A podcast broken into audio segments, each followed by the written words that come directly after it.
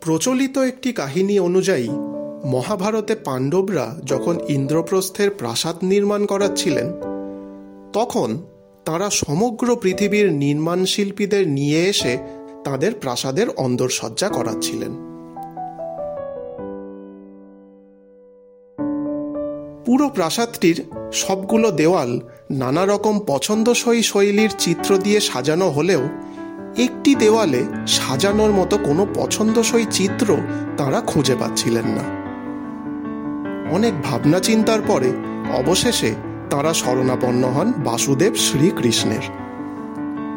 তাকে তারা বলেন, হে বাসুদেব, আপনি আপনার মনের মতো একটি চিত্র অথবা কোনো বাণী এই দেওয়ালে প্রতিষ্ঠিত করুন।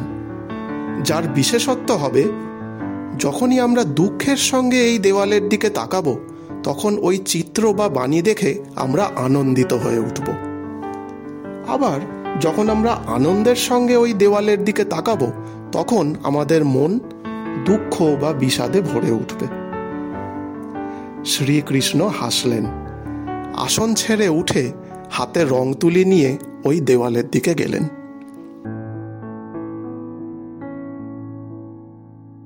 লিখলেন এই সময়টাও চলে যাবে।